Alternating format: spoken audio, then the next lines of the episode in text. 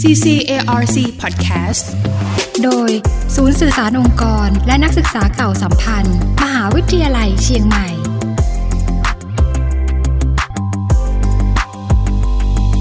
วันนี้นะคะเราก็จะพาไปสัมผัสกับการเรียนการสอนยุคใหม่นะคะ ที่มีการนำเอาเทคโนโลยีเข้ามา ช่วยให้การเรียนรู้เนี่ยทั้งสนุกแล้วก็มีประสิทธิภาพนะคะ กับศูนย์นวัตกรรมการสอนและการเรียนรู้มหาวิทยาลัยเชียงใหม่ หรือว่าที่เราคุ้นกันในชื่อของทีลิกนั่นเองนะคะ วันนี้ค่ะได้รับเกียรติจากอาจารย์ดร อานันต์ศรีพิทักษ์เกียรติค่ะท่านผู้อำนวยการ ศูนย์นวัตกรรมการสอนและการเรียนรู้ มหาวิทยาลัยเชียงใหม่ก็จะได้มาเล่าให้ฟังกันค่ะ สวัสดีค่ะ สวัสดีครับค่ะ ก่อนอื่นนะคะ อยากจะให้อาจารย์ช่วยเล่าถึงทีลิกค่ะว่า เอ๊ะทีลิกเนี่ยมีภารกิจหลักๆเกี่ยวกับเรื่องอะไรบ้างคะอาจารย์คะครับผมขอบคุณครับก็สวัสดีทุกท่านนะครับ ขออนุญาตเล่าให้ฟังนะครับว่าทีลิกก็หลายท่านอาจจะรู้จักในช่วงโควิดที่ผ่านมานะครับอืมก็พยายามช่วยเหลืออาจารย์ในเรื่องการเรียนการสอนออนไลน์นะครับค่ะแต่จริง ๆ แล้วทีลิกนะครับก็มีพันธกิจที่ค่อนข้างกว้างนะครับ เพื่อที่จะขับเคลื่อนมหาวิทยาลัยเชียงใหม่เนี่ยให้ มีการเรียนการสอนที่เท่าทันกับความคาดหวังนะครับของสังคมแล้วก็ผู้เรียนยุคใหม่ แต่ว่าถ้าให้สรุปไวๆนะครับงานเราก็จะมี 4 ด้านครับ ก็คือเรื่องของการผลักดันตัวดิจิทัลเล a ร์นิ่งครับค่ะนะก็คือใช้พวกเครื่องไม้เครื่องมือนะครับ LMS นะทำยังไงเพื่อให้การเรียนการสอนได้ประโยชน์จากเครื่องมือสมัยใหม่ที่มีครับอย่างที่ 2 ก็คือเราดูเรื่องของวิธีการจัดการเรียนการสอนนะครับ ว่าสมัยนี้เนี่ยเด็กเขาอยากให้เราจัดการเรียนการสอนยังไงนะครับ การสอนแบบเลคเชอร์แบบเดิมๆ อาจจะไม่ค่อยตอบโจทย์แล้วนะครับค่ะควรที่จะมี activity นะเป็น active learning มากขึ้นอย่างนี้นะครับแล้วก็เรามีการให้ความสำคัญนะครับกับเรื่องของ outcome based education ค่ะนะคือเรามองว่าอีกหน่อยเด็กจบมหาวิทยาลัยเนี่ยใน transcript จะไม่ได้มีแค่ GPA นะครับ แต่ใน transcript เนี่ยจะมีระดับของสมรรถนะของเด็ก ตามที่หลักสูตรกำหนดไว้ด้วย ทีเนี้ยเราจะมี ข้อมูลพวกนี้ใน transcript เด็กได้ยังไงเนี่ยอันนี้ก็เป็นโจทย์อ๋ออันที่นี้เป็นที่พเรื่องยายามสำคัญดูอในยู่การทำงานในอนาคตด้วยนะคะ ใช่ครับค่ะแล้วก็อย่างสุดท้ายนะครับที่เรากำลังเริ่มต้นนะครับ ก็คือเรื่องของการทำ research นะครับ วิจัยแล้วก็นวัตกรรมด้านอืมด้านการเรียนรู้ครับค่ะอันนี้ก็จะเป็นเรื่องหลักๆที่ทางทีลิกได้ดูแลอยู่เนี่ยนะคะ ก็มีหลายเรื่องเลยทีเดียวนะคะ แล้วถ้าถ้าเกิดว่าเราพูดถึงคำว่าทีลิกของมอชอเนี่ยนะคะ อาจารย์ นึกถึงอะไรกันบ้างคะนี่เลยครับ ก็อยากจะให้นึกถึงดิจิ t a ลเล a ร์นิ่งอืมนะครับที่ทันสมัยนะครับอยากจะให้นึกถึงหน่วยงานที่สนับสนุนเรื่องของวิธีการจัดการเรียนการสอนค่ะยังไงให้ตอบโจทย์โดนใจผู้เรียนยุคใหม่นะครับทั้งในรูปแบบในหลักสูตรเดิมหรือว่านอกหลักสูตรนะฮะ แล้วก็เรื่องของนวัตกรรมใหม่ๆนะครับเรื่องของการเรียนรู้ครับ ค่ะ นี่ก็จะเป็นเรียกว่าเป็นที่พึ่งเลยทีเดียวนะคะสำหรับอาจารย์ที่จะมีการพัฒนาการเรียนการสอนให้สนุกแล้วก็ได้ส่งต่อสิ่งดีๆ ให้กับน้องๆนักศึกษาด้วยนะคะ สำหรับที่ตั้งกันบ้างค่ะ อาจารย์ทราบว่าตอนนี้ทีลิกมอชอเราก็ได้มีการย้ายที่ทำการใหม่ด้วย ตอนนี้ตั้งอยู่ที่ไหนคะครับเดิมทีเราอยู่กับทาง ITSC นะครับค่ะแต่ว่าตอนนี้เรามาอยู่ที่อาคารนวัตกรรมการเรียนรู้นะครับ ซึ่งอยู่ข้างศูนย์อาหารใหม่นะครับอืมของมหาวิทยาลัยนะครับ ไปไม่ยากหาข้าวกินง่ายครับ เป็นจุดกลางของมหาวิทยาลัย แล้วก็อิ่มอร่อยได้ทั้งวันด้วยครับใช่อยู่ที่ชั้น3นะครับค่ะ สำหรับในเรื่องของบริการของทีลิกกันบ้างค่ะอาจารย์อย่างที่ได้เรียนเมื่อสักครู่ว่าโอ้มีภารกิจหลักที่สำคัญอยู่หลากหลายเลยทีเดียวเนี่ยนะคะ ตอนนี้ TLIC มีการให้บริการเกี่ยวกับเรื่องอะไรบ้างคะครับอันที่น่าจะคุ้นชินกันดีก็อย่างเช่น พวกดิจิ t a ลเล a ร์นิ่งแพลตฟอร์มนะครับอืมทั้งหลายนะครับมหาลัยเชียงใหม่นี่ก็มีซูมใช้กันนะครับอาจารย์มีใช้กันทุกคนค่ะก็ถือว่าเป็นเรื่องที่ดีนะครับ ทางศูนย์เราก็พยายามดูแลเรื่องนี้ มีตัว LMS นะครับ ตัว Microsoft Team เนาะเรื่องของเครื่องไม้เครื่องมือในการจัดสอบออนไลน์นะครับอืมเอ่อโดยเฉพาะในช่วงโควิดที่ผ่านมานะครับ ก็มีการพัฒนาเครื่องไม้เครื่องมือหลายตัวที่เกี่ยวข้องกับเรื่องนี้ค่ะก็อันนี้ก็น่าจะเป็นกลุ่มของบริการที่หลาย ๆ ท่านคงจะได้ใช้กันอยู่บ้างนะครับแต่ว่านอกจากนั้นแล้วนะครับก็อย่างที่เรียนไปเรื่องพันธกิจเรื่องของระบบ OBE นะครับ ก็เดี๋ยวผมเชื่อว่าภายในเทอม 2 เทอมนี้นะครับ อาจารย์ก็จะได้เห็นว่าทีลิกเนี่ยกำลังจะเปิดตัวนะครับ ระบบใหม่ เพียงแต่ว่าคือระบบ OBE ต้องทำเป็นระดับหลักสูตรนะครับ ฉะนั้นอาจจะไม่ได้แบบเปิดตัวให้อาจารย์ทุกท่านทราบพร้อมกันเนาะมันจะต้องเปิดใช้เป็นหลักสูตรหลักสูตรไป ก็จะเป็นระบบที่จะคิดใหม่ทำใหม่นะครับค่ะตั้งแต่เรื่องของการเขียนมคอนะครับทำยังไงให้แบบมันสะท้อนภาพการวางแผนการเรียนการสอนจริงๆ นะมีระบบช่วยบริหารจัดการคะแนนให้อาจารย์ ตลอดจนปลายเทอมมาเนี่ยอาจารย์สามารถที่จะตัดเกรดนะซึ่งระบบตัดเกรดหลายท่านก็ใช้อยู่แล้วนะครับ แล้วนอกจากนั้นยังจะมีระบบประมวลผล OBE ด้วยนะครับคือวางแผนแล้วเนี่ยสามารถที่จะประเมินผลผู้เรียนเป็นรายคนได้ด้วยนะว่าอืมบรรลุวัตถุประสงค์การเรียนรู้ของวิชาหรือไม่ในระดับใด เสร็จแล้วก็ไปจบที่ report นะก็เรียกว่าเริ่มตั้งแต่ต้นจนจบกระบวนการเรียนการสอนค่ะอันนี้ก็เป็นโปรเจกต์ปั้นนะครับที่ทำกันมา 3 ปีแล้วนะครับ ก็รู้สึกตื่นเต้นที่จะได้เริ่มเปิดใช้งานครับค่ะนอกจากนั้นที่ตัวอาคาร TLIC เองนะครับ เราก็มีเรื่องของสตูดิโอด้วยค่ะนะหลายท่านอาจจะเคยได้ยินเรื่องของ Easy Studio นะครับที่เราเชียร์ค่อนข้างเยอะในช่วงโควิดนะครับหลายคณะก็ได้รับอุปกรณ์นะครับจากทางทีลิกไปนะครับเป็นชุดบันทึกสื่ออย่างง่าย ตึกทีลิกเราก็จะมีห้องให้นะครับอยู่ 2 ห้องนะที่อาจารย์สามารถที่จะเข้าไปใช้งานได้ จะคล้ายๆกับห้องที่ที่พยาบาลนะครับทางฝั่งสวนดอกที่เราเปิดไปก่อนหน้าแล้วนะคค่ะรับแล้วนอกจากนั้นก็มี Active Classroom ด้วยครับนะก็คือมีเป็นเหมือนเป็นห้องเรียนนะครับที่เน้นการจัดการเรียนการสอนแบบ Active นะก็เป็นห้องทดลองของเราครับ มีอาจารย์เข้ามาใช้งานได้ฟรีนะครับอืมแต่ว่าเราก็อยากที่จะขอ observe ว่าอาจารย์ใช้งานห้องเหล่านั้นอย่างไรบ้างครับ ค่ะ ตอนนี้ในเรื่องของตัวของ Easy Self Studio นี่ก็เปิดมาแบบระยะหนึ่งแล้วใช่ไหมคะอาจารย์ เสียงตอบรับจากคณาจารย์ที่ได้นำไปพัฒนาการเรียนการสอนให้กับน้องๆนักศึกษานี่เป็นยังไงบ้างคะ ก็เขาก็ชอบกันนะครับ แต่ว่าจริงๆ เราก็ยังเปิดได้ไม่นานนะครับ เราก็เปิดประมาณช่วงช่วงเทอมเนี้ยนะครับอืมช่วงก่อนเปิดเทอมนี้ได้ไม่นานนี้เอง แต่ว่าก็อยากจะเชิญชวนนะครับ ใครก็ตามที่ไม่ใช่แค่การบันทึกสื่อนะครับ สมมุติมีการประชุมนะครับ ที่อยากจะมีห้องเงียบๆนะครับ หรือว่าต้องสอนออนไลน์นะครับ แล้วยังไม่มีพื้นที่ที่จะใช้สอนก็สามารถที่จะจองนะครับใช้ห้องเหล่านี้ได้ ซึ่งมีจุดเด่นที่น่าสนใจอย่างหนึ่งก็คือ อาจารย์เมื่อ จองผ่านระบบออนไลน์แล้วนะครับ ซึ่งอยู่ที่เว็บไซต์ของทีลิกเนี่ยนะครับ อาจารย์สามารถที่จะเอาแอป CMU Mobile มาเปิด QR code ของตัวเองแล้วสแกนเข้าห้องได้เลยนะครับอ๋อโดยที่ไม่ต้องติดต่อเจ้าหน้าที่ สะดวกเลยทีเดียว ใช่ ก็คือถ้าอาจารย์คุ้นเคยกับเครื่องไม้ค่ะเครื่องมือที่อยู่ด้านในนะครับ ก็เรียกได้ว่าเป็นอะไรที่ส่วนตัวกับอาจารย์มาก ๆ ครับคืออาจารย์จองปุ๊บอาจารย์ก็เดินเข้ามาใช้เสมอเหมือนเป็นห้องตนเองเลยอืมแต่ว่าถ้ามีอะไรที่ให้ทางทีมงานช่วยเหลือ ก็มีระบบ อินเตอร์คอมอาจารย์ก็กดนะก็เพื่อที่จะเรียกเจ้าหน้าที่เข้ามาช่วยเหลือได้ครับค่ะในอุปกรณ์ที่อยู่ในห้องสตูดิโอตัวนี้มีอะไรบ้างคะอาจารย์คะ มีชุดคอมพิวเตอร์ให้นะครับ มีแล็ปท็อปให้หนึ่งตัว อาจารย์จะเอามาเองก็ได้นะครับ หรือจะใช้ของเราที่นั่นก็ได้ค่ะแล้วก็มีจอมอนิเตอร์ให้นะครับ มีไมโครโฟนนะครับ มี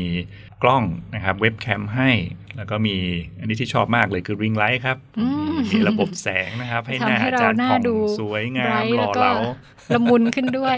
ใช่ใช่ใช่อันนี้ใครเวลานักใครศึกใครษามาก็ชื่นชมครับเวเรื่อลางนันี้กศึกษาเรียนรู้ก็จะทำให้ดูเพลินไปด้วยนะคะอ่าใช่ใช่เปิดหรือเปล่าไม่รู้นะ แต่ว่าหน้าผ่องไว้ก่อนนะครับตอนนี้ค่ะสำหรับเรื่องของ Active Classroom ค่ะ ที่อาจารย์ได้พูดถึงเมื่อสักครู่นี้ตอนนี้ทราบว่า ก็ได้มีการเริ่มทดลองก่อนแล้วใช่ไหมคะอาจารย์ ในห้อง Active Classroom เนี่ยเรามีอะไรกันบ้างคะครับเรามี 2 ห้องนะครับที่อาคารทีลิกอันนี้จะอยู่ที่บริเวณชั้น2ค่ะอย่างที่เรียนไปตอนต้นนะครับ ว่าจริงๆ มันคือกึ่งกึ่งๆห้องทดลองของเรา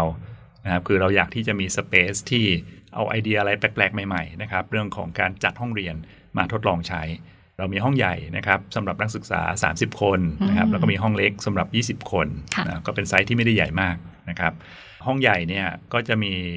เอกลักษณ์ก็คือโต๊ะ นะครับ สามารถที่จะเคลื่อนย้ายได้ ทั้งโต๊ะทั้งเก้าอี้มีล้อนะครับฉะนั้นก็เหมาะกับการจัดห้องในรูปแบบต่างๆ จะทำงานกลุ่มนะครับ หรือว่าจะเรียนรวมจะจัดเป็นตัว U ตัว L สามารถปรับเปลี่ยนได้อย่างรวดเร็ว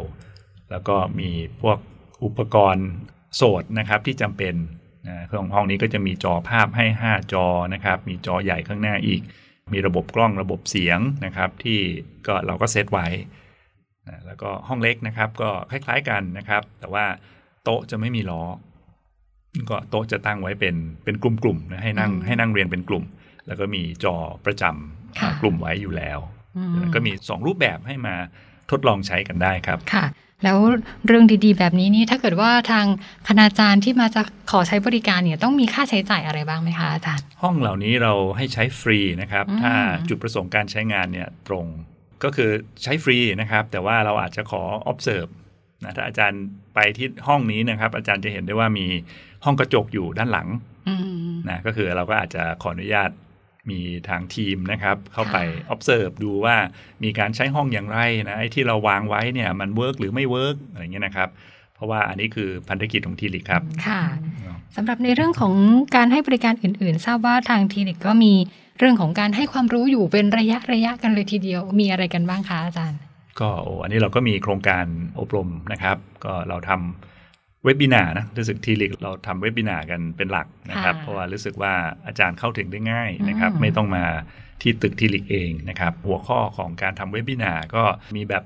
ตามฤดูกาลนะครับ เช่นตอนนี้ใกล้จะสอบ midterm นะครับอืมก็เดี๋ยวเราก็จะมี webinar เพื่อให้อาจารย์เตรียมตัวนะครับว่าถ้าจะสอบมิดเทอมเนี่ยมีเครื่องไม้เครื่องมืออะไรให้เลือกใช้บ้างนะตอนนี้ การเรียนการสอนอาจจะมีบางส่วนที่ยังต้องออนไลน์อยู่นะครับเพราะฉะนั้นถ้าเด็กบางส่วนอยู่ออนไลน์ เด็กบางส่วนมาสอบที่คณะจะจัดการกันอย่างไรนะครับ เครื่องมือที่เรามีไว้นะครับ ระบบช่วยคุมสอบอะไรพวกนี้เนี่ยจะเอามาใช้ให้เป็นประโยชน์อย่างไรนี่ก็อืมอันนี้คือหัวข้อตามฤดูกาลค่ะนะครับแต่นอกจากนั้นแล้วก็จะมีหัวข้อที่สอดคล้องนะครับกับสมรรถนะการสอน ที่ตอนนี้ทีลิกก็พยายามที่จะร่างขึ้นมานะครับ เช่น ทักษะการจัดการเรียนแบบ active learning นะครับมีมีเทคนิคอะไรยังไงบ้าง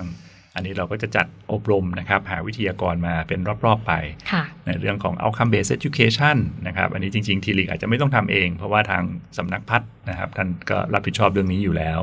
แต่เราก็อาจจะโปรโมทร่วมกันก็จะมีหัวข้อลักษณะแบบนี้ครับ ค่ะ ก็มีเรื่อยๆนะคะ ก็ติดตามกันได้ค่ะ แล้วก็เรื่องดีๆ อีกเรื่องหนึ่งทราบว่าทางทีลิกก็มีเรื่องของทุนด้วยใช่ไหมคะอาจารย์ ทุนใช่ครับตรงนี้เป็นทุนอะไรยังไง แล้วก็จะมอบให้กับทางคณาจารย์ยังไงบ้างคะครับผมทีลิกเรามี 2 ทุนนะครับค่ะก็ทุนที่เราทำมา